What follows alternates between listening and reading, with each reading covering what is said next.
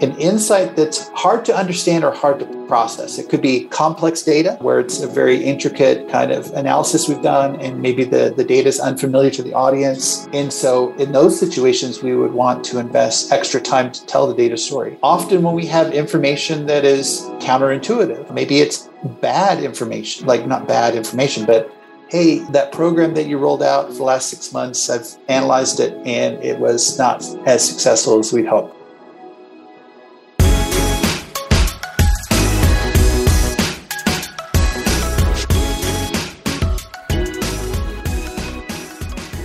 What's up, everybody? Welcome to the Artists of Data Science podcast, the only self development podcast for data scientists. You're going to learn from and be inspired by the people, ideas, and conversations that'll encourage creativity and innovation in yourself so that you can do the same for others. I also host open office hours. You can register to attend by going to bit.ly.com forward slash ADSO H. I look forward to seeing you all there. Let's ride this beat out into another awesome episode. And don't forget to subscribe to the show and leave a five star review.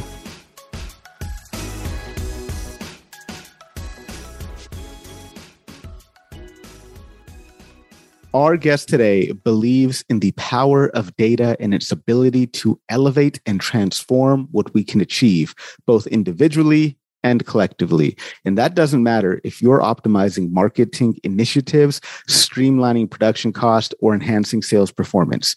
He believes there are no limits to what we can do with data. In his nearly two decades long career, he's worked in enterprise analytics as an analyst, consultant, manager, and evangelist. Through this experience, he's gained deep insight into what is needed to be successful with data, both from a strategic and a tactical perspective. He's got a demonstrated ability to distill down complex concepts into content that resonates with a broader audience and has had his work shared at some of the largest industry conferences around the globe. Today, he's here to talk to us about the importance of effective data storytelling. Over the course of this interview, he'll equip us with the knowledge we need to make sure our good insights don't go to waste. Because when the right narrative and visuals are paired with a compelling insight, our data communications can inspire change and drive value. So please help me in welcoming our guest today, a man who firmly believes the ability to tell stories with data is an essential skill in our growing data economy, the author of Effective Data Storytelling, Brent Dykes. Brent, thank you so much for taking time out of your schedule to come on to the show. Really appreciate you being here. Yeah, thanks, Harpreet. Thanks for having me on the show. Wow, what a what a introduction. I, I hope I can live up to the uh, setup you gave me. So, oh, absolutely. I know I know you will. I've uh, thoroughly enjoyed going through your book here. As you can see, I've just got notes that needs to get transferred into my Zettelkasten soon. But I really, really enjoyed this book, and I can't wait to uh, dig into it and share some of the insights that you've got in this book with the audience. But before we do that, why don't we get to get to know you a little bit? Uh, talk to us a bit about where you grew up and what it was like there. Yeah, I, I'm the son of immigrants. So my my father is actually uh, from New Zealand. My mother's Australian, and they immigrated to Canada, had me there. And so I, when I was an infant, they lived there for a couple years. Then they went to England, and then they went back to New Zealand. And then when I was eight, I actually moved to, back to Canada for good this time, and grew up in Victoria and North Delta. That's on the west coast of Canada, uh, British Columbia. So that's kind of where I grew up. In the last almost 20 years, I've lived at in Utah. Yeah, I've, uh, I, I love Vancouver. Vancouver's an amazing place, and specifically North Delta. I've got family that lives there, so I've been going to uh, to North Delta since I was a uh, a young boy. I was actually in Delta just uh, beginning of the month in in oh, beginning oh, wow. of September 2021 here. Uh, so that's that's awesome to hear. That's where you're from. All right, cool. So growing up in North Delta, that is definitely an uh, awesome place to grow up. A lot of lot of good beer in Vancouver. I don't know if you're a fan of uh, craft beers or not, but uh, a lot a lot of good stuff out there that I that I enjoy. But so growing up in in Vancouver, what did you think your future would look like? Growing up in the 80s, I thought I was going to be a computer programmer. I was convinced I was going to be a computer programmer. However, obviously life took me a different direction. So in, in a sense, I mean, it's not necessarily computer programmer, but you're still involved in the technology field and and still mm-hmm. involved with you know data in a sense. So, is life really different than than what you imagined it might be, or or is it kind of along? No, I mean, the I, I always did well in my math classes, and then when I was in college, I was debating between marketing and accounting. I was getting good grades in accounting and a lot of people would say, "Oh yeah, definitely go that route. You know, get get your accounting degree, and then you're set for life once you become partner." I have a brother who's an accountant, uh, but I decided, you know what, I I'm just not as passionate about counting other people's money as maybe doing the creative side of marketing. However, you know, I think when I eventually when i was thinking of doing an mba i was like you know what? I still miss the numbers you know and, and i didn't really get as much exposure to the numbers on the marketing side at least marketing communications. And so when i did my mba i was able to get back into the numbers and the quantitative side. And then my first job out of my mba program was actually at an enter- enterprise analytics solution called omniture. And then i went into consulting from there and and that's really where I was able to, you know, I, we were working with marketers on their analytics, but I could also, you know, obviously do analysis and kind of flex those muscles that I wasn't getting when I was just in pure marketing role. And so, at what point was it that you realized that that you can actually do a better job communicating data when you use stories? Was this just a culmination of all the different interests that you had up to up until that point? Well, like, what was that light bulb moment where like, okay, like yeah, stories? So funny story was I was really interested in PowerPoint. You know, I was I was really good with PowerPoint. Started a blog called PowerPoint Ninja and did like a hundred blog posts there. It's still up. Uh, I haven't contributed to it in like probably 10 years but but that kind of you know that kind of flexed those presentation muscles and stuff but as a consultant as a manager i saw a lot of consultants struggling with communicating insights you know and even clients struggling to communicate insights. And that's where i kind of those two worlds kind of came together where i could take my analytics background with the presentation side and say you know look there, there's got to be a better way to, to present and share insights. And, and that's where i stumbled across data storytelling. And i actually pitched it. The company that i was working for omniture was acquired by adobe in 2009 and in like 2014, we're coming up to 2014, and I was like, I, I want to do a session, like a breakout session at our customer conference on data storytelling. And so I pitched it to the, the event organizers, and they thought it was a great idea. Ended up being a really popular session. And, and that just kind of opened my eyes to wow, there's not only do I love this and I'm super passionate about it, but other people are really interested in it as well. And so from that point on, I just started, you know, presenting on it a lot and developing my ideas and putting my ideas into application. And and yeah, and then I got to a point in 2016 that I decided, you know what, I need to I need to start working on a book. I, I can't just keep this in my brain. I need to get it out there. And so that's and then it took me three years to write the book. So it was wow. it was it was a long process of you know writing and and going through that and yeah no it was quite the journey but I'm excited by you know and today now I'm I've kind of all all all chips in. I'm I'm basically uh, gone solo, and and this is what I do full time. So this is you know in terms of consulting and stuff that I'm focused on data storytelling. So l- before we get into communicating or talking or informing, like what is there subtle difference? Is there a glaring difference? Talk to us about yeah. that. Yeah, I mean, I think a lot, you know, in the analytics space, you know, I've worked in analytics a long time. And I think one of the things we're trying to do a lot is just in providing information, right? We're, we're trying to inform people so they can make better decisions. And there's actually a, a quote, a great quote, and I'll just kind of summarize it, but it was by a, a journalist by the name of Sydney J. Harris. And he basically summarized information is about giving out and communication is about getting through.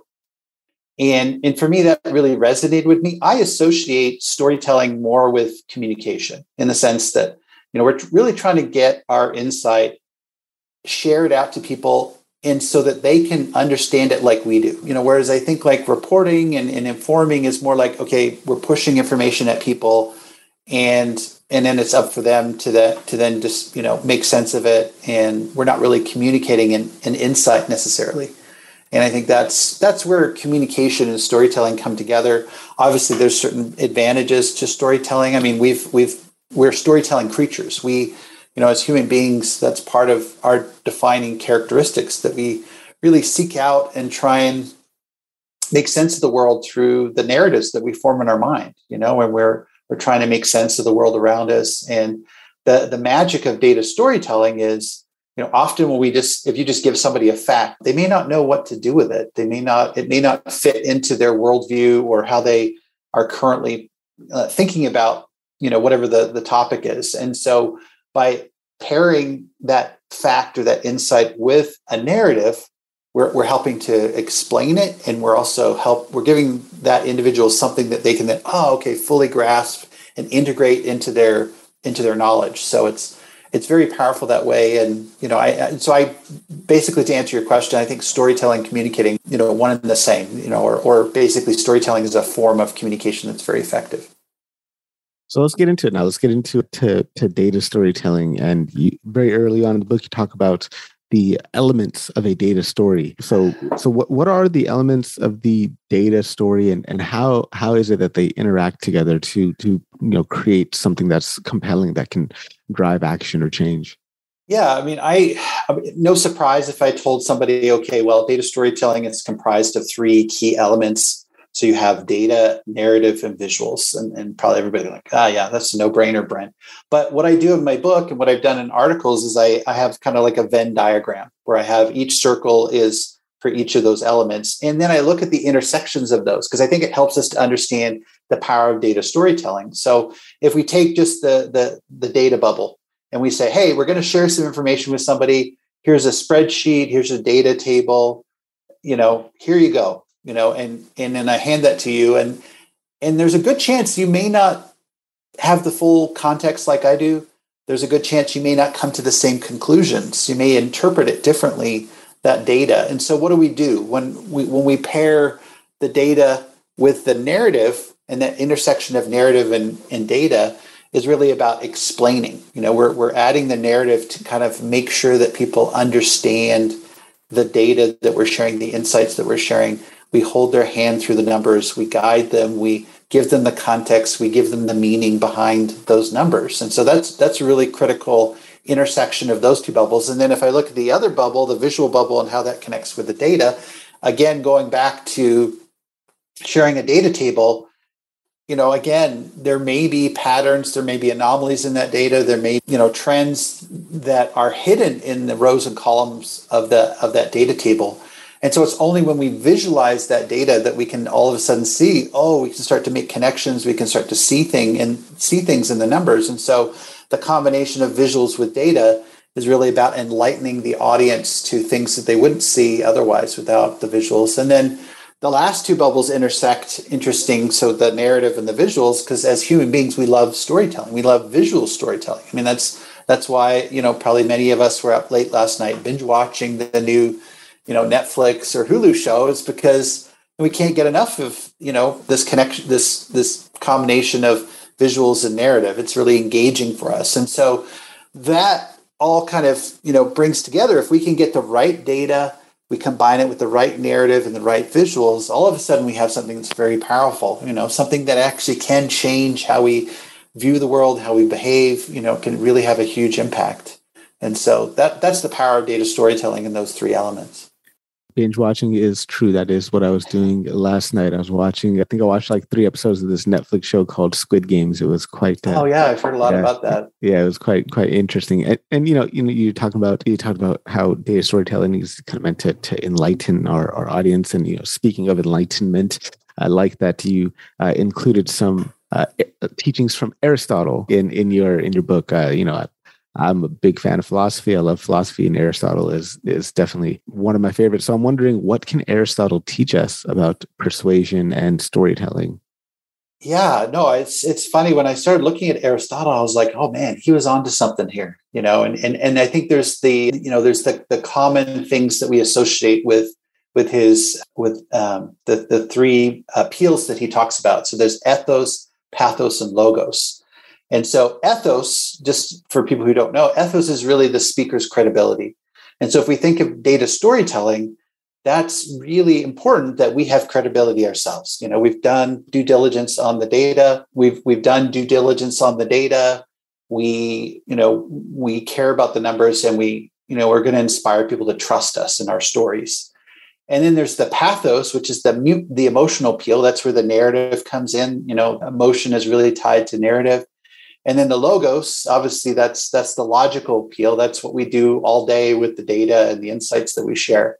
Now, there's actually two other appeals that don't get as much recognition, but I think they're also equally important to uh, data storytelling and being persuasive with numbers. And that's telos, and so that's the purpose in which we're communicating our our our information. And so, uh, what I like to say a lot about data storytelling is you.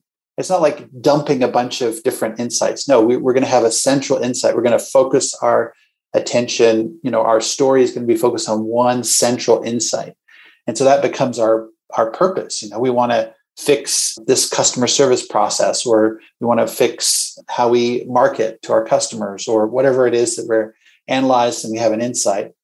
And then the last appeal that that Aristotle kind of highlighted was kairos, and that's really the opportune moment. And a lot of the times when we're telling data stories, you know, we may have a very good data story, a very powerful insight, but maybe something like COVID happens, and then all of a sudden, you know what? That's not the the right time to share this insight because everybody's focused on something else. And so, you know, uh, finding that opportune moment is also a key part of, of storytelling. Data story that's talking to something that is you know, of the, you know, at that moment the company's very focused on, then you've got something that's going to be super well received and it's going to be super powerful. So, absolutely, Aristotle and all of his persuasive appeals are very relevant to data storytelling.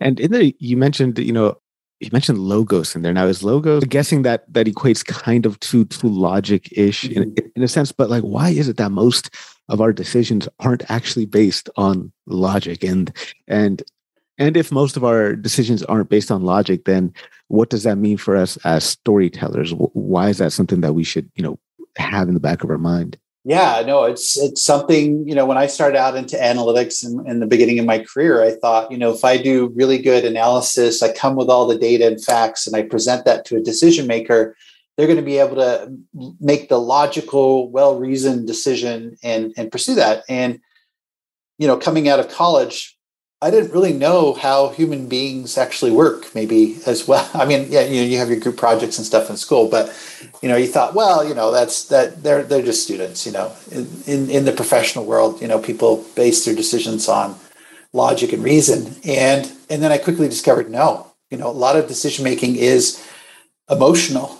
And and you know, and that's something that even neuroscientists have found that actually emotion plays a big decision it plays a big part in decision making and there's actually um, i talk about this in the book but there's a guy by the name of antonio damasio and he's a usc neuroscientist and he was working with patients that basically had damage to their emotional centers of their brain. So basically they had no emotion. They they operated without any kind of emotional you know, in, in, part of their decision making. And the interesting observation that he made when he was talking to these individuals is he would try and set up like a lunch appointment with with them, and then and then and he'd say, okay, what you know, where do you want to go on Tuesday for lunch? And and these he'd watch these patients go back and forth. You know, trying to make a decision on where to go to have lunch. They, you know, they'd kind of say, "Well, the sushi place, I think they have the special I like on Tuesdays." But then again, the Italian place is actually easier for parking. But then again, I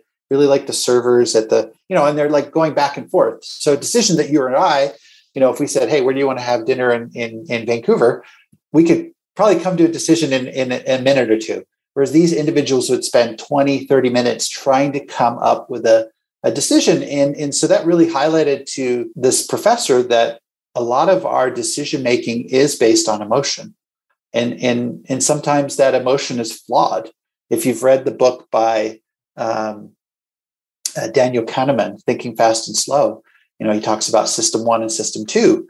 System One has a lot of, and, and, and people who haven't read the book, System One is basically our intuition. You know, it's our unconscious processing of information, and it it really has uh, a sway over us. You know, and that's really the emotional side of us that you know it really influences how we make snap decisions and how we come to conclusions because it's again it's trying to make sense of all the stimuli that's coming into it and and then provide the system two which is our analytical brain with you know kind of a, a recommendation so it's it's interesting the human mind is You know, yeah. we, we think it's like it works like clockwork and it's, you know, it's all logical. No, it's there's a lot of, you know, we have human bias, we have, you know, cognitive bias, we have logical fallacies and things that we do as human yeah. beings. So and you cover a lot of them in your book effective data storytelling which i encourage all of you guys to pick up like a lot like ev- like everything that i enjoy reading on my spare time like all this behavioral science and logical fallacies and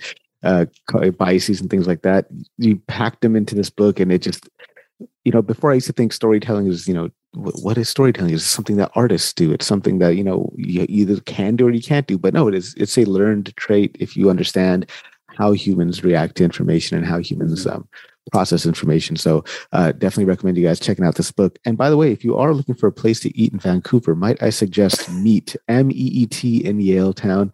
I was hanging out with George Firican there at the beginning of the month. They took really, really good care of us at Meet. So just shout out to them. So I'm glad we talked a little bit about system one and system two because it kind of cues me up for, for the next question here. And that's, you know, it if most of our decisions are very emotional, then how is it that we can make better decisions in spite of this emotional nature that we have? Yeah, I mean, in spite of, so I think one of the things that is important is to read these books, like, you know, Daniel, Daniel Kahneman's. There's, I have other books that I've read, Predictably Irrational, the the name of the author is escaping now. So all of those kind of books, and, and I think what's really important, you know, because there's there's two factors here in, in terms of how this plays out. There's our own biases and our own emotions and our fallacies and stuff. So we need to manage that from our own perspective. You know, being aware of maybe when we might have a cognitive bias. You know, maybe we do have confirmation bias. You know, when we're doing our analysis, we're we're trying to prove that we were right, and you know, and and so we're you know like being self-aware. I think is really important. Can we completely remove all of our biases? No, no, we can't. But we can manage them. We can try and mitigate them as much as possible. So that's one half of the, the coin. The other half of the coin is looking at our audience, you know, and how can we help them? They're going to have certain biases. They're going to have certain, you know, flawed reasoning that they're going to use. And, and so often the, the great thing about, you know, visualizing our data stories is that you know when we use charts and graphs a lot of the times it really helps the information to be really clear for the audience because one thing that can happen is as people you know they're they're they have something called motivated reasoning right where they're they're kind of they have maybe they hear a fact that that doesn't agree with their viewpoint and they're going to struggle with accepting that. But if we put that information into a chart and it becomes very clear it's it's much harder for those individuals to misinterpret the data or even kind of fight against the data that maybe they don't like. And you know and that's a common thing. We we don't like numbers that that conflict with our viewpoint you know we're gonna we're gonna be much more and, and here's the it's a double standard because information that we don't like we're going to be much more on guard much more analytical much more skeptical whereas it when we get some data point that that reaffirms our opinion, we don't even check the source. We don't, you know, it's like, oh, I see, I knew it. I was right. And we don't even verify anything. So it's almost like a, you know, it's like an open door on one side for information that we like. And then, you know, and then there's all these like barriers and obstacles that we put up for information we don't like. And so, you know, we can get screwed on either way, you know, like when we when we don't you know have an open mind and are open to new information that maybe we don't like to hear but then also we you know we should also be verifying information that that maybe does validate our opinion but but you know what about the source? Where's this coming from? Is there any bias in, in the information? Can you just for for anyone listening that's not kind of aware of that term already motivated reasoning what is it that that that you know how how would you define that? What does that mean?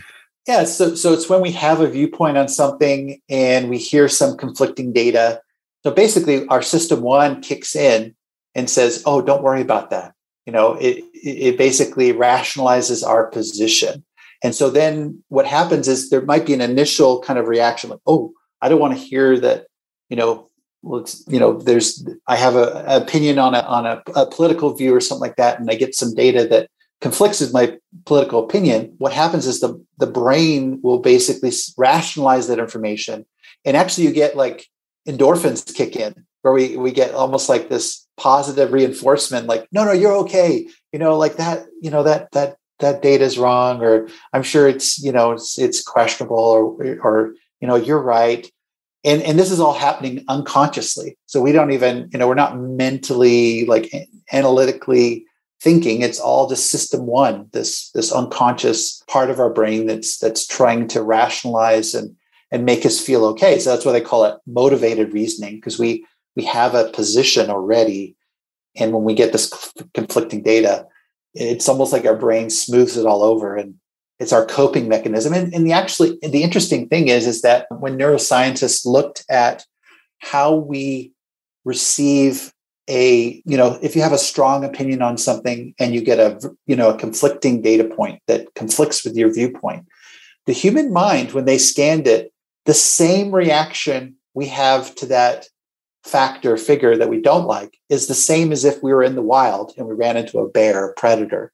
That same kind of reaction of of you know kind of like it, it, something's going to cause us physical harm. The same reaction in our body occurs when we get data or facts that that we don't like. And so we're you know we're very defensive and put on guard by new information we don't like and so this is where the combination of narrative and, and visuals helps kind of get through that right it helps us kind of cut through the motivated reasoning so we we can no longer hide from the truth yeah i mean it's it's it's one tactic that can get through obviously it's not always going to work. You know, even if we tell a really good story, you know, people can be very entrenched in their positions. but it may be the only way to get through that combination of narrative and visuals to kind of explain a different behavior. And, and some of the research that I found, you know, that was one of the, you know, some of the few things that would get through, you know, and is it a silver bullet? No, it's not going to work every time, but it may be our best shot at when we have information that's new and and maybe not come you know like we're going to the to a you know a team and saying you know what that campaign you just rolled out it's not going so good you know and let us let me walk you through the numbers and show you that's not what they're going to want to hear and so they're going to push back on that but but again our only shot at maybe getting through to them is with a narrative that has visuals to kind of support our points so i guess what are the differences in in the ways that facts and stories activate our brains.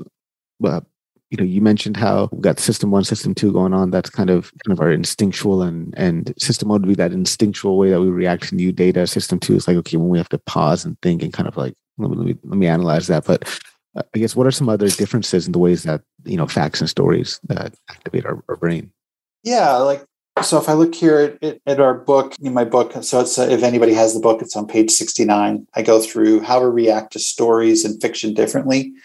And so, you know, one of the things, one of the things that we're going to, our brains are really going to fight against, you know, new data. You know, we're going to, we're going to try and not accept new facts. And so what, one of the key things, some of the, the benefits of stories is stories basically when they were looking at the scans of the brain when people would share just facts and figures there are a couple of regions of the brain that would light up and they were just associated yeah just associated with processing language. However when somebody told a story what they what they saw was other regions of the brain would light up. And, and that is because the audience would experience what the storyteller is sharing with them. And so you you engage more of the human mind when you're sharing stories. The other thing is in, in other research they found they did a study where they they had noticed that the brain waves or the brain patterns of the listener and the storyteller actually started to align. And so there's some there's a great ted talk i think his name is uri and basically he talks about his research into this where there's a there's a um, neural coupling they talk about you know between the the listener and the storyteller. And and so we can form a very different kind of connection with our audience when we're telling a story than if we're just sharing facts and figures and then the other there was some research by a, a researcher by the name of paul zak and he he looked at how people responded to narrative stories as opposed to facts and he found that there is more um, elevated levels of uh, cortisol and oxytocin. And so cortisol is kind of our stress hormone. And that what that does is it it, it gets the attention of the audience. So when we hear a story, we're we're you know wondering where the story will go, what's going to happen next. And so our our attention and this cortisol levels go up as we're listening to a story. And then also there's an elevated um, levels of oxytocin, which is our love hormone, but it's also we're more willing to do things for people. So it's it's almost like we make our our insights more actionable by just telling a story around it because people are going to be more open to accepting and and also running with with an insight. And and and there's even examples of where psychologists have looked at how people respond to to narratives in, in, in the sense that they we almost go into a trance-like state when we're hearing a story and we're less likely to nitpick on the details of a story as as we would with you know just straight facts and so as we go into this almost like hypnotic state listening to a story. It, these are reasons why why would we not leverage these? Not not to manipulate people or you know but there's you know as i talk about in my book there's there's almost like this expressway you know it's like the the carpool lane in the brain you know and that's where the the narrative goes. Why would we want to get congested in the the slow you know lanes where you, know, you get all the the traffic back, backed up as the brain's trying to process information if we can go in that express lane and get our ideas quickly to the people in a way that they're they're very open to and, and actually the brain system one actually wants to hear stories why would we not leverage that so I think we're perfectly set up now. We got we got a bit of the brain science going on. What's going on in in you know your audience's minds as you're communicating your stories. We talked about the importance of data, why narrative is important, but we haven't really talked about what a data story actually is yet. So let's get into that now. So what is a data story? Is like isn't it just the same as a dashboard with visuals, or am I missing something here? Yeah, no, I think there's some characteristics of of things that that you know kind of separate a, a data story from from just a dashboard or a report. One, so I basically in my book I talk about six key elements. Um, so one is obviously a data story has a foundation in data. We're not just creating you know some kind of narrative and then sprinkling in a, a few uh, data points to kind of back us up. No, we're we're actually doing analysis. We've we've found insights, and now we're building on that foundation of data. As I mentioned earlier, another key element is you got to have a main point. And, and, and if you think about a data story, it's got to have a destination. Where are you taking people? You know, it's not just a, an assortment of kind of like here's here's oh here's something interesting and here's something interesting and here's something interesting. No, it's there's a main insight. Obviously, there could be supporting details to kind of help us understand that, but there's a a main insight that we're sharing with the audience. And, and a lot of the communications that we get, you know, like the, the most that we can get out of a dashboard is really observations. You know, we can make observations with a dashboard. Uh, and, maybe those observations then lead to an insight later on as we do deeper analysis into the into the problem or opportunity. But when we talk about data stories, at the core of a data story is an insight. We're not just if, if all we have is observations and no insight, you don't have a data story in my mind. A third point about a data story is it's, it's explanatory in focus. So, you know, if, if we contrast that with a descriptive approach, which often, you know, reports and dashboards, they're describing the data, what's happening, you know, it's providing a summary of what's going on, not re- more focused on the what rather than the why. And I think a data story really focuses on the why. It, its goal is to really explain to the audience, hey, we have a problem here in our in our you know with one of our processes in our manufacturing plant and we're going to walk you through why it's a problem and all of the you know all of the information you need to understand why it is a problem and, and then hopefully you know what are we going to do about it you know?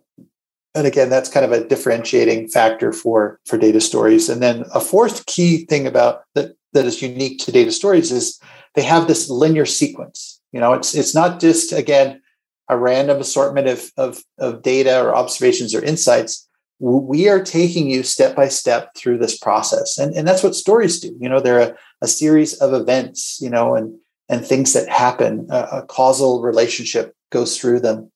And the same thing with with our data stories. We're stepping people through this this connection. So that's the fourth point. The fifth point is we can just like a normal story, you know, if you think of film or or books, you know, there's a lot of things that we can borrow from the fictional world to include in data stories. And so you may think, well, we don't have characters like a story. Well, are you analyzing customer data? Are you analyzing employee data? You have you have a characters. You have, you know, you're you're doing this analysis of your employees. So you definitely have characters. And then we we can mimic some of these other, you know, obviously with a story before you get into a story, there's a setting and there's you know background information the same thing happens with a data story. We're establishing the status quo. This is what we typically would expect to see. And then, boom, we saw this happen. You know, this metric shot up or this metric went down. And then that launches us into a story. And so we can borrow a lot of elements from, you know, traditional storytelling and bring those over into the, the data story as well. And then the last element is are the visual elements, you know. And Mark Twain, I, I have a quote in my book where he's he's he basically was telling writers like, you know, rather than putting the fat lady on this on the on the stage, you you you know bring her on the stage and let her scream, you know. And and I think the way I apply that to data storytelling is, you know, you could say, yeah, our revenues went up 50%. Okay, that's great. Show me show me that you know show me that pattern. Show me how the, the revenues went up 50% and you know and we can do that with the data visualizations. We, can, we have that visual element is that that sixth element that kind of brings it all together. And so those are you know those are six things that i look at in a data story. You know there is a lot of confusion out there. I think a lot of people are confusing maybe you know a dashboard with a data story or a report with a data story. And and that's you know i i would say no, those aren't the same if, if they don't have more of those those features that I just mentioned. By the way, the book is chock full of amazing quotes. I loved I loved all the quotes that you were able to source and, and add into the book. And for anybody that uh, wasn't listening carefully, the elements of the data story that was data foundation, the main point, explanatory focus, the linear sequence, the dramatic elements, and then the visual anchors. So uh, you mentioned something in there, and, and it was insight. Now, I don't think we really actually got a, a definition of that. So you know, you, you, talked about the the fact that okay, you know, we can just say revenues are up fifty percent. Is that considered an insight, or how how can we make that into an insight? Like, what needs to what are the elements of an insight? How do we go from fact to insight? Yeah, I mean, one of the, you know, I think there's a lot of confusion around what an insight is, and we use it kind of loosely in a lot of ways. And even I was using it loosely before I wrote this book. And I had a couple of readers who were, or viewers who were reading my book, and they're like, Brent, you talk a lot about insights, but you don't really define what an insight is. And, you know, I think that'll be important to other readers. And so I I was like, oh, you're right. You know, I need to do that. So I went into I went back to the first chapter, and as I was looking around at different definitions, I was really struggling because they they were just kind of really loose and, and not really that helpful until somebody pointed me to a quote. And now I've just spaced his name. Let me just pull it up here in my book. Hold on while you do that, just uh, we're, we are also live on on LinkedIn. A lot of great comments coming in from people. There's about 25 people uh, listening in. People are loving the uh, loving the the insight and the the wisdom you're sharing with us here, uh, Brent. Thank you. There's some great comments coming in from Christine and Meredith and Armand. Kate Strachnyi is also uh, joining us on the live stream as well.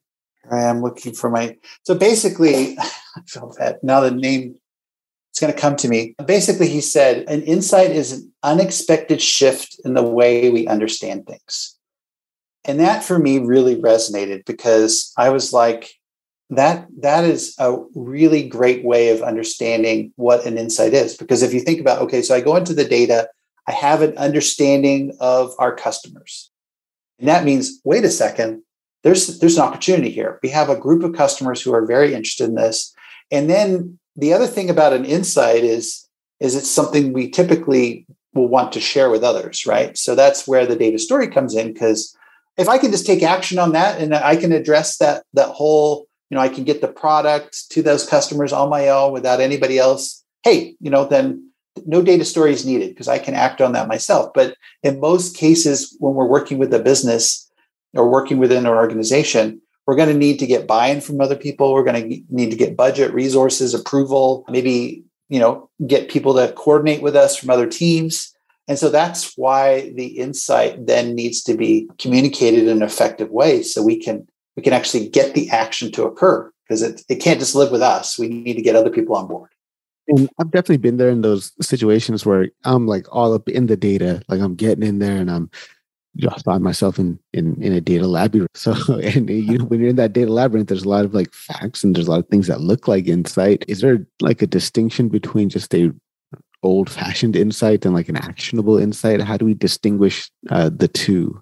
Yeah. So I what I what I do in, in my fifth chapter, I go into that and I talk about how we can kind of really identify actionable insights and I borrow something from I don't know if anybody is is familiar with Avinash Kaushik. He's he's kind of he works at Google, very smart guy, and he shared kind of like three things that we need, almost like a so what test for our insights. And so the first one is why should you why should your audience care? And then what should they what should they do about it? And then the third thing is what's the potential impact? And then what I did in my book is I kind of applied a, a formula that I had looking at each of those. So, under why should your audience care? I think there's got to be two key things that are important for answering that question is do we have a valuable insight? Is there is there some kind of uh, positive return or perceived return that we can get from our insight? Is that clear? And then is it relevant? You know, obviously, if I'm I'm coming to an audience with something they're not even thinking about or not even focused on, there's probably going to be less interested in acting on that. So I want to I want to have you know why should your audience care? Valuable and and uh, relevant, and then what should they do about it? And in there we need to get into what we need to be practical and specific, right? And so again, yeah, like I could I could tell the company, you know, if, if you only spend you know three hundred million dollars, you know, we can generate you know maybe that's not practical for the business you know especially if the revenues are much lower than that. So we have to you know we have to kind of look at the solution. What's fe- what's feasible what's realistic? If we have a more feasible and realistic solution or, or an insight that potentially the business could go after then that's going to be more actionable than one that feels a little bit far off or we're not ready to kind of pursue that that insight. And then very specific you know the more specific we can get on okay, so here we have this insight. What do we do about it? And then if we can articulate specifically the steps or the actions that we need to take, again, that's going to make that insight more actionable than an insight that doesn't have a lot of specificity around it.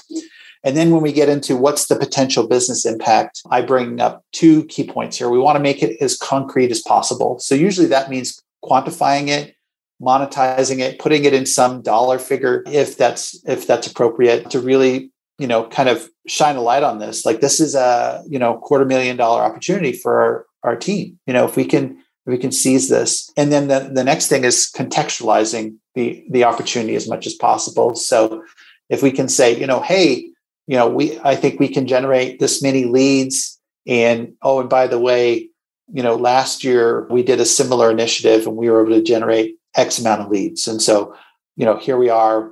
It, it's completely feasible, you know, and just by contextualizing our recommendations, uh, contextualizing what we're talking about, it helps people. It, it, it makes the insight more more makes people more at ease and more comfortable with with the insight when it when it's contextualized. So those are all the factors that I obviously in the in the book I get into it more detail, but you know, actionable insights. It's great if we have insights, but the more actionable we can make them, obviously, we have a higher likelihood of driving value. And the book for those that do not know yet, it is Effective Data Storytelling by Wiley Publications. An excellent, excellent book. I highly recommend you guys checking it out. So, does all data need a story? Yeah, no, and, and that may be one of the things that people come to me and say, well, you know, Brent, do I need to turn everything into a data story? And, and that's where I say, no, no. Like I, I'm trying to be pragmatic with my data storytelling. I want to be as pragmatic and practical as possible because honestly, you know, it can take some effort to create a, da- a data story. You know, it goes above and beyond just you know slapping a, a couple of um, charts in a in a in a in some slides and then sending it on to your manager and hoping for the best. No, we're crafting this. We're honing all of the visuals. We're you know building a narrative structure around this and that can take some effort. And so I have in the book I talk about I have this there's a story zone.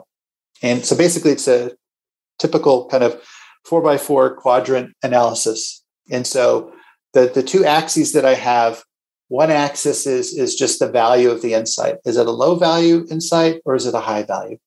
And so that one, obviously, we're going to want to focus on high to medium side, you know, value insights. We, we don't want to invest a lot of time in low value insights. So we wouldn't we wouldn't tell a data story, or at least we wouldn't invest as much time in a data story for a low value insight.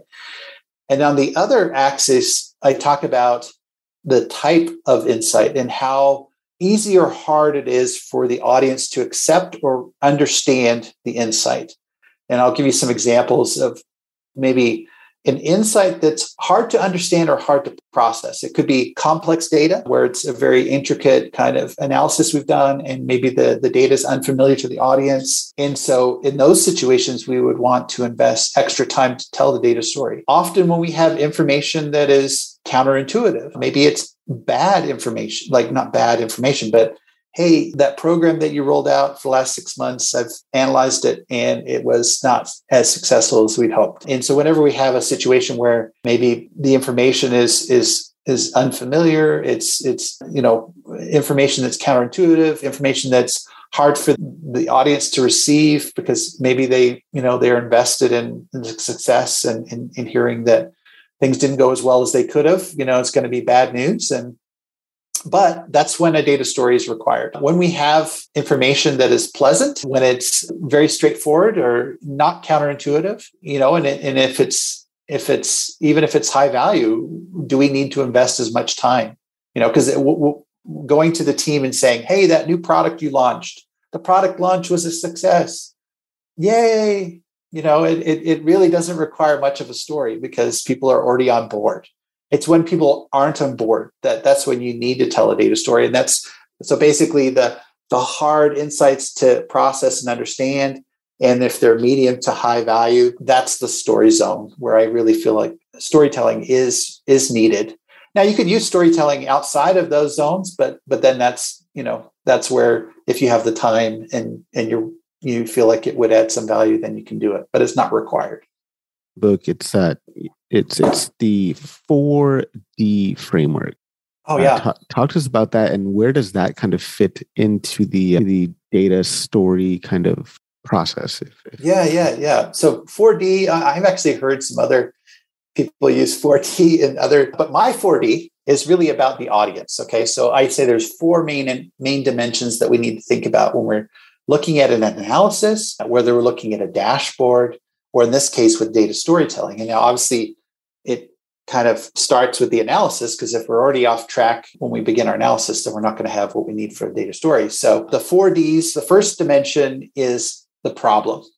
And the problem is really important to understand because the only way, if we don't understand the problem of the audience, then it's going to be very hard for us to really get focused on finding potential causes or really getting into what's going on for that audience that they care about you know? And if if i had an example of, of a marketing team where they're struggling with generating leads you know i'd, I'd want to dig into what are the problems? And they might say well we're our biggest problem is we're just we're getting a lot of complaints from our sales team that we're just not generating enough leads for them. And so you know we look at our our sales leads and it's you know they've been going down over the last six quarters or six, six months and so that's the problem. And then and then um, the next dimension is okay well if that's the problem and that's where you are today where do you want to get? What's your future state look like? What is what is the outcome you want to drive? You know are you uh, maybe you're already driving towards that outcome. And so this marketing team might say well we want to double the number of leads that we're providing to our sales team.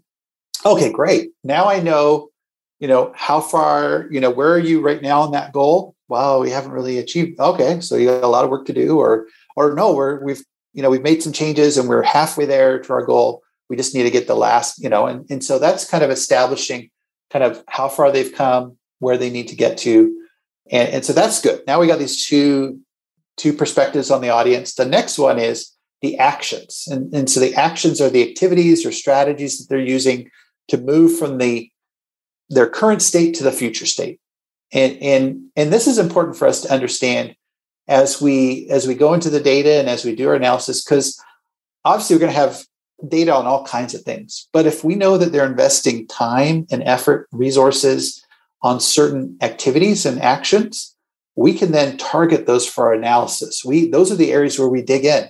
And those are going to be areas that the audience is going to care about because what you know they're spending money on it. They're they've got people allocated in, in doing it. And if we're doing our analysis to understand how successful or, or potential opportunities in those areas, you know, and so the marketing example, maybe they're you know they're looking at at shifting a lot of their offline kind of activities to online virtual you know and so we could do some analysis around how those initial virtual campaigns are going maybe they're they're experimenting with some new agencies to kind of roll out some new creative or something like that to, you know to kind of generate some more leads so okay let's let's start analyzing how those different campaigns are going or those agencies how are they doing you know and so we're very targeted on what what's going to be top of mind and important to the audience. And then the last dimension that we look at is the measures. And so those are the KPIs, those are the, you know, at the end of the day, what are the metrics that this audience cares about? It may be, you know, number of leads they're generating, cost per lead, conversion rate on their campaigns. Those are the things that we are going to then use to evaluate the actions,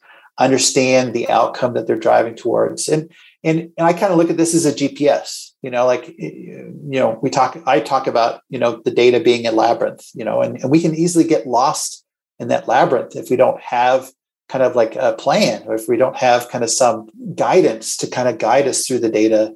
And and and so the you know the four i look at the 4d that i just outlined this framework is very helpful to keep us centered and focused on going into that labyrinth and coming out with with valuable insights that are going to help the business rather than you know we can go into that labyrinth and then oh look squirrel squirrel squirrel you know and we start going and then we come out of there you know a little bit like where did why did we go in originally? You know what were we trying to find? Did we you know without that kind of mooring or that kind of got concentrated focus on what's important to the audience i think that's where we can you know waste cycles on things that don't really matter to the to the company or to the audience that we're trying to help and so, for just to recap, the 4D framework that's looking at the problem, the outcome, the actions, and the measures.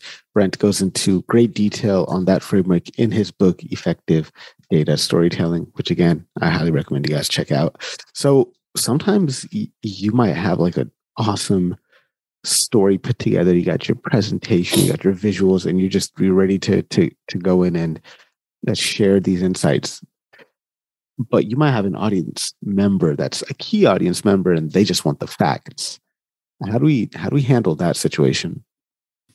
Yeah so i i have a whole framework that i share in, in, in, the narrative chapter where i go into how you set up a data story.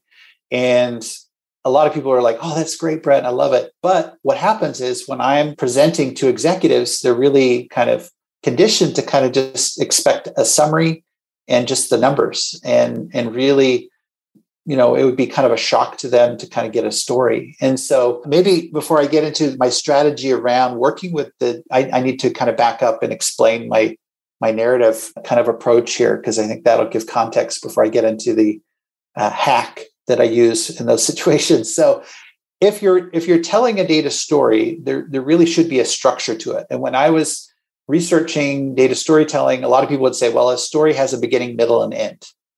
And I found, and that actually comes from Aristotle. You know, it's based on, I mean, he didn't say it that way, but people took his his analysis of Greek tragedies and applied it that, that every story has a beginning, middle, and end. But I found that kind of lacking. I didn't really find that it was that helpful for me because you you could point to a a report and say, "Oh, it has a beginning, middle, and end. It's a story." Mm, no, it's not a story. So that that model didn't really work for me, and so I kept looking, and then I came across a guy. He was a German playwright from the 1800s by the name of Gustav Freytag, and he had this. He he basically looked at Shakespearean plays. He looked at the Greek tragedies, like Aristotle did, and he kind of he analyzed them for basically. He found that they all had a story arc which has been called Freytag's pyramid. But basically, I took his model and I applied it to data storytelling. And so I, I kind of see some key key things in a in a storytelling arc for for data stories. And the first thing is establishing the setting, right? So when we're going into We're going to talk about, so let's say, call center data, and we're we're going to establish here are the typical, you know, response times, the typical kind of behaviors we see from customers, and we're establishing, you know, giving the audience some context into what we're going to get into, and then there's a hook, and the hook is really just a an observation, an observation, an, an interesting observation we've made in the data that oh my gosh, something happened on this date when people you know, I'm making this up on the fly. They're calling about a particular product. We saw that the uh, response times went up significantly. Oh, okay. So now we've got something that's going to draw the audience in. We've established the, the setting. We've got this hook where something, you know, just this the response times went way up. And that's costing us money, right? And so then what we do is we start unpacking that. So we start to do some analysis. Okay, what's going on here? What's causing this? And then we we build up to an aha moment, which may be if we don't address this problem for this reason, this reason, this reason, we're going to be you, you know we're going to have we're going to double our call center costs you know and, over the next two quarters or something you know whatever i'm again i'm making this up so now we're like, oh my gosh, this is this is going to get more and more serious. It's going to cost us more and more money. And then the last step, so that's our climax, right? That's our aha moment. And we're basically connecting our hook with, you know, if if there's one or two insights, or maybe there's 10 insights or observations we need to make to get up to our big aha moment, that's fine. But then we're not done. Once we've got our, our aha moment, we then need to say, okay, how are we going to address this problem. You know, we've, we've identified that this is a serious problem that if we don't address it's going to cost us X amount of dollars. What can we do? You know, and that's where our job as the analyst or, or as the manager, you know, we go in and do some more analysis to kind of say, okay, here's here are the three options. We can do this, this, and this, and that's option A. We can do this, this, and this, and that's option B, and then option C. And we recommend option A because it's the biggest impact for the least amount of cost. And what we've done is we've taken all of our findings and our analysis and packaged it into something that mimics a typical story. Now, going back to your original question is what do I do when I can't tell that full story? You know, where I, where I have the setting, the hook, and the rising insights leading up to my my big aha moment, and then you know the next step and solution. What do I do in that situation? Well, I kind of modified it and, and said what you want to do is you want to you want a data trailer I call it a data trailer. So think of it like a movie trailer, but it's like the worst movie trailer in the world because it actually gives away the climax of the story of the movie. And, and basically, what I do is that, you know, if there's these four stages of a data story, I say, what you're going to want to do is you want to take the hook and you want to take the aha moment and maybe a little bit of setting to set up the hook. And that's what you put into your data trailer. And so you say, hey, you know, we we noticed the patterns on response times for this. We saw this massive spike. And oh, and by the way, if we don't address this in, in two quarters, um, it's going to cost us X amount of dollars. That's the data trailer.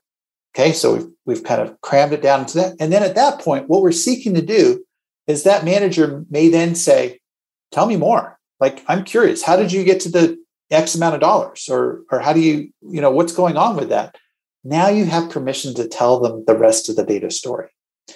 So, and that could go one of two ways. They could say, "Tell me more," and then you you get into actual storytelling, or it's like, "Oh, okay, yeah, I'm not worried about that."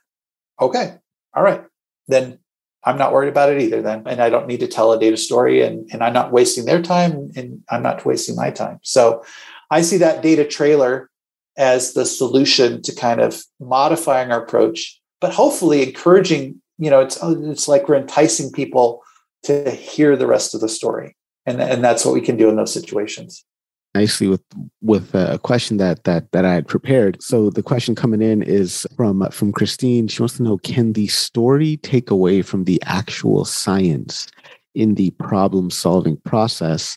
And my question was going to be, what's the difference between a data story and a data forgery? So I'm wondering if yeah. uh, if there might be a way to answer both of those there. Yeah, no, totally. So I think one of the things sometimes when people look at like we see maybe a presentation, it's got a bunch of data in it and visuals, and then we say, oh, that's a data story. And then I I say, have we really told a data story?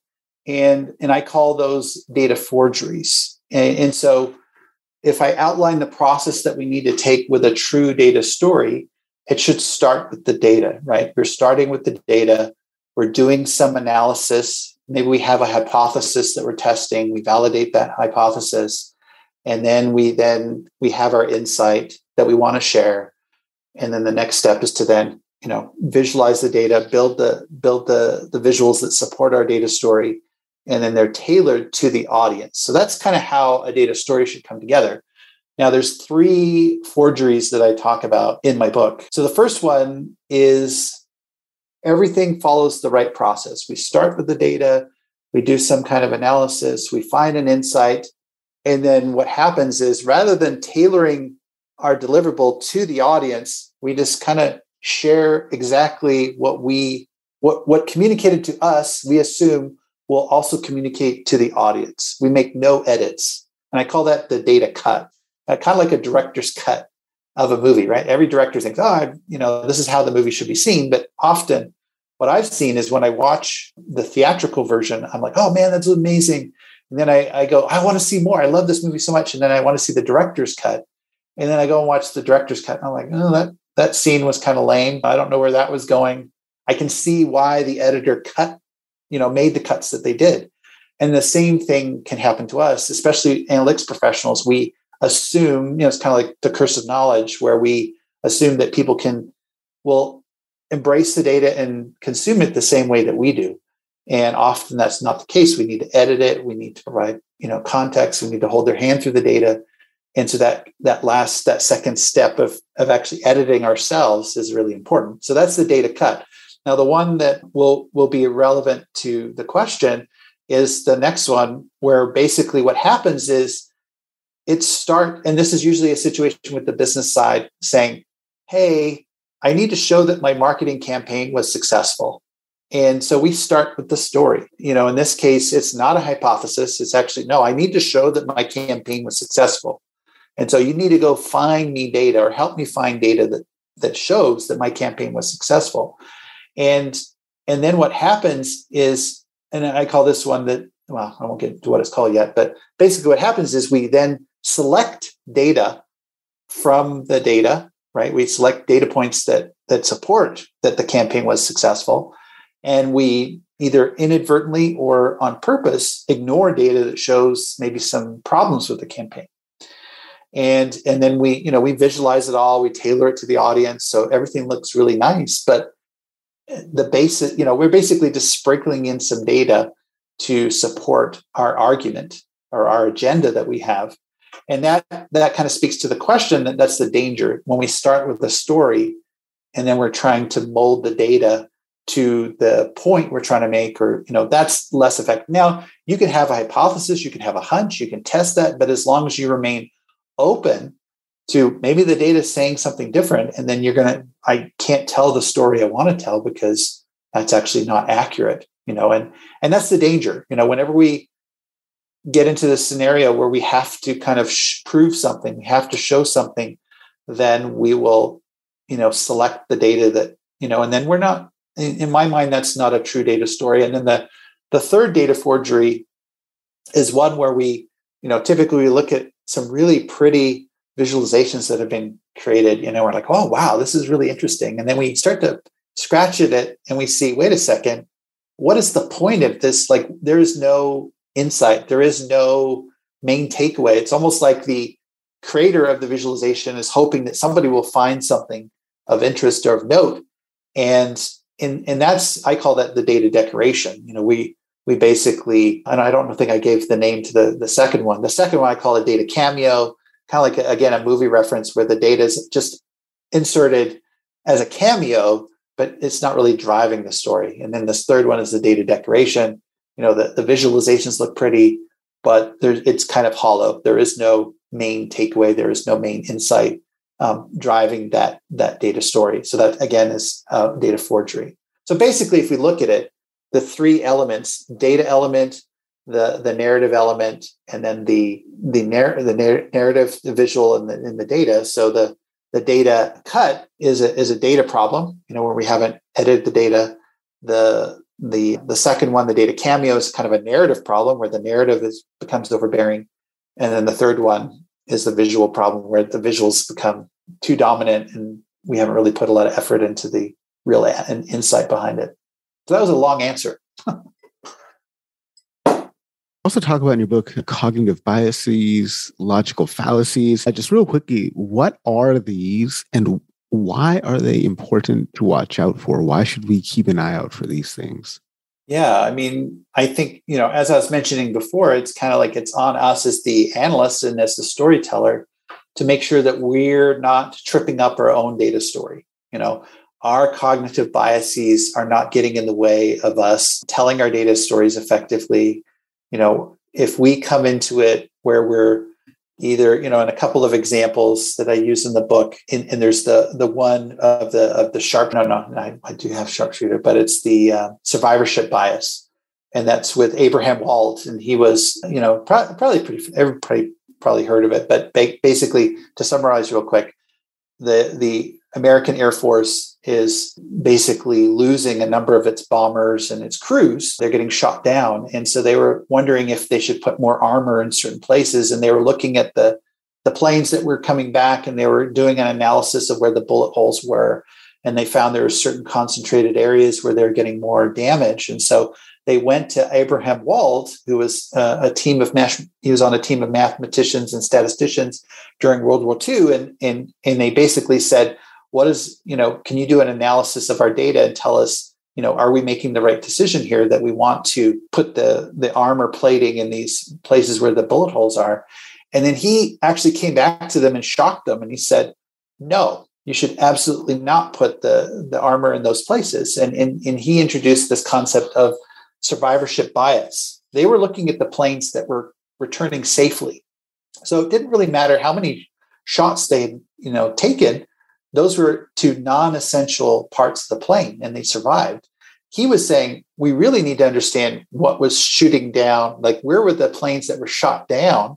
Where did they take damage? And so it was almost like the inverse. We need to look at the places where these surviving planes didn't receive a lot of damage because we know that if they did on the engines or the back of the fuselage, the fuselage or in the cockpit those are the places that are probably causing these other planes to go down and and the reason why these ones survived is because they didn't take damage there.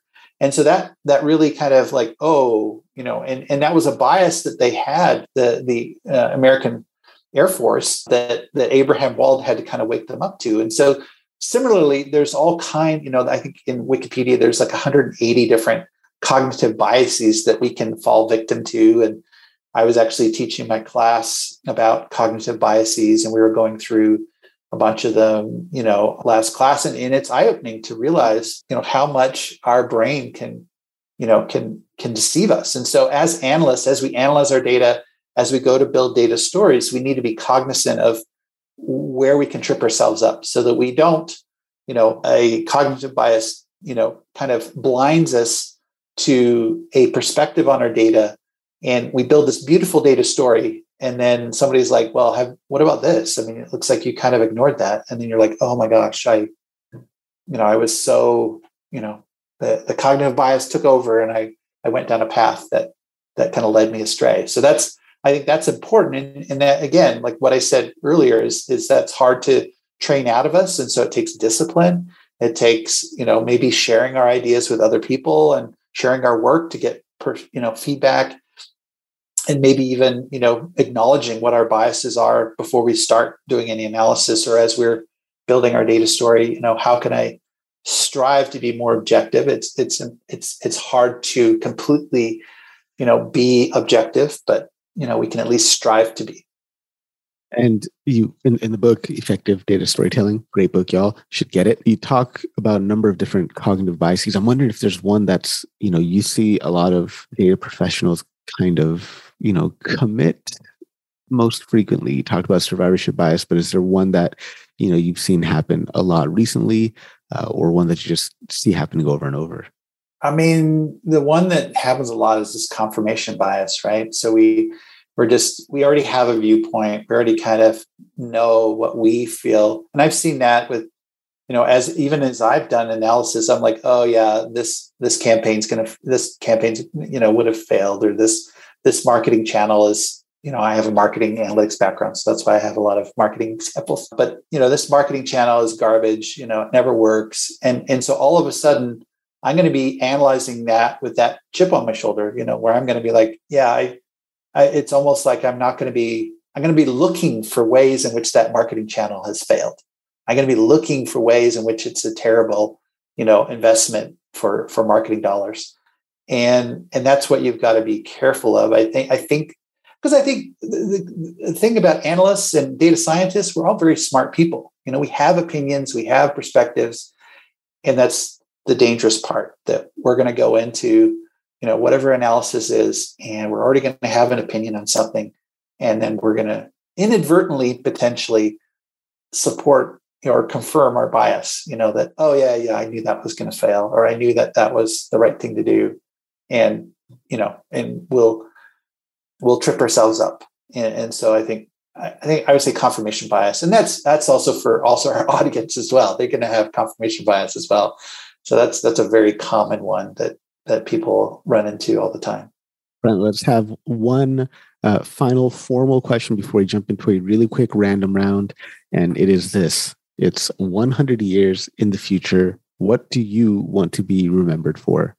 Oh boy. Yeah, I don't I don't know if I could be like Aristotle, you know, like he was from like 2300 years ago and here we are we're still using some of his principles. I mean, that's that's crazy to think, you know, somebody lived that long ago and we're still you know leveraging his his work hey if if there's some value at, you know out of effective data storytelling or any of my other future work that that you know resonates with people in the future you know i i look to people like hans rosling and others you know, even though Hans Rosling has passed, you know, his his work will always be remembered as as a you know a very amazing data storyteller. And so you know I, I hope that you know maybe in the future that people remember me as i you know I, i'm not going to put any shade on hans or even compare myself to hans rosling but you know like hopefully if i'm i'm sharing insights or ideas that that are helpful to people and help them to become uh, better data storytellers and tell really powerful data stories, that's great. That's that's all I can ask for.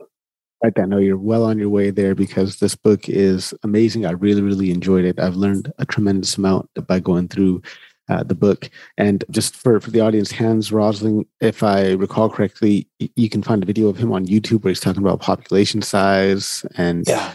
these uh, bubbles growing and, and stuff like that. It's really fascinating to watch. Really good way uh, a good way to, for you to see data storytelling like in action. Right. Uh, so let's go ahead and jump into the random round. First question is What are you currently reading?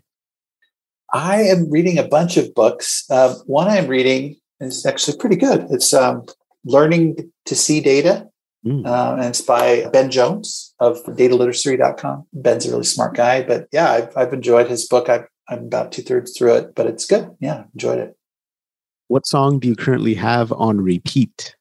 I I was thinking of that. I think I've I've been on Spotify. It keeps giving me songs by Beck and his Hyperspace album, which I hadn't really got exposed to before this year, but it's been it's been repeating a lot of his songs from that album. So Beck is uh, Beck's cool man. He's he's one of those people who is always changing up his style, not afraid yeah. to you know go back down the mountain and take a different path just to yeah. reinvent himself. I really admire his chameleon like nature. Beck is awesome. We are going to go to a random question generator. This will be a lot of fun here. First random question we got for you here, Brent, is if you lost all of your possessions but one, what would you want it to be? I would want to keep my Incredible Hulk 181. It's a comic book that's the first appearance of Wolverine. And I got it when I was a, teenager. And uh, yeah, that, that would be my one possession I'd want to keep. What's your worst habit? I do not get enough sleep. I, I, I need to get more sleep. What's your favorite candy? Oh, I like Hard candy, I like anise. So there's like a, it's like a Greek hard candy. Other chocolate bars, I would go with, I'd probably go with uh, any dark chocolate. Dark chocolate's a big thing for me. What's one of your favorite comfort foods? Greek food. I love Greek food. So like a, a Greek uh, chicken souvlaki. Yeah. Love it. Nice. nice. We'll do one more from here. What's something you learned in the last week? Yeah, actually, that's that's something. As I was preparing my talk for Datacated, Kate's uh, conference is happening next week. I was I'm preparing a talk, and I, I talk about the difference between data telling and data storytelling. And it was interesting to kind of, you know, put pen to paper and really think through the differences between what we may perceive as data telling and data storytelling. Brent, how can people connect with you? Where can they find you online? Yeah, uh, a couple places. So effectivedatastorytelling.com, that's my website for my book. You can reach me there if you want to contact me. I'm going to be adding a bunch of services, pages, and stuff. I'm still working with my designer on that. It should be happening next week or so. And then the other best way would be LinkedIn. You know, I'm on LinkedIn, Brent Dykes. Just connect with me. If you're passionate about data storytelling, I'd love to connect with with you. Or if you'd like to get passionate about data storytelling, then definitely let's connect because I can I can I'll be you know I'm constantly sharing content and ideas through my LinkedIn channel. So yeah. And I'm looking forward to seeing your presentation at the Datacated Conference, which is happening on Tuesday, October 5th. You and I will be presenting on the same day. I'm really looking forward to that. So, you know, if you guys are listening live here on LinkedIn, do connect with Brent. I will be sure to uh, add his. I'll, I'll, tag you in in the post. We had such good positive feedback from from the viewers. Brent, thank you so much for taking time out of your very busy schedule to be on the show with me today. I appreciate having you here. Thanks, Harpreet. Appreciate it.